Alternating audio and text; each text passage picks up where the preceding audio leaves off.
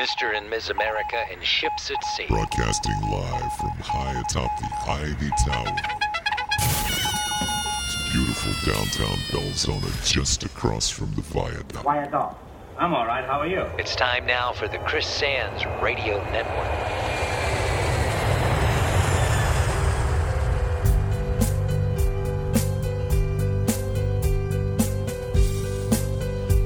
Hi, it's Al Buman. Thanks so much for tuning in. You are listening to Nurse Gus and the Big Black Chair, right here on the Chris Sands Radio Network.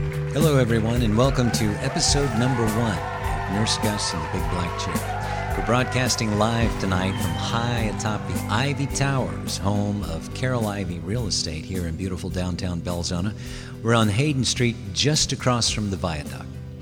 Tonight's episode is being brought to you by Woody's Burgers of Yazoo City on top of the hill.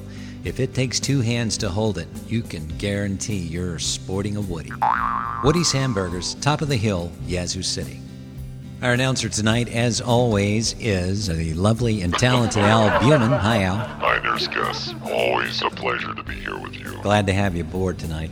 Al's going to be taking uh, phone calls and also answering them in our tweets. If you have a question for me, you can uh, either send us a quick email at nursegus at gmail.com or hit us up on Twitter at, at nursegus, and we'll be glad to get right to you. Nurse Gus, we've got an emergency phone call here. Okay, Al, well, let's take that call right now. Caller, go ahead.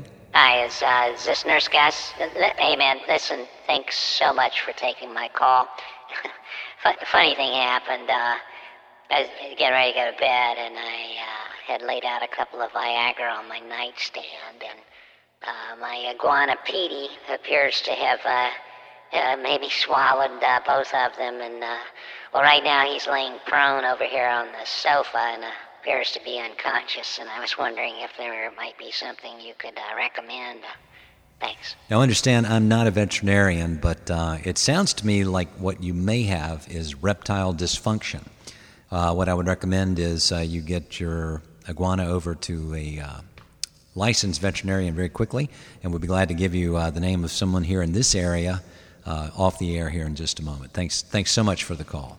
Al, somebody in the audience?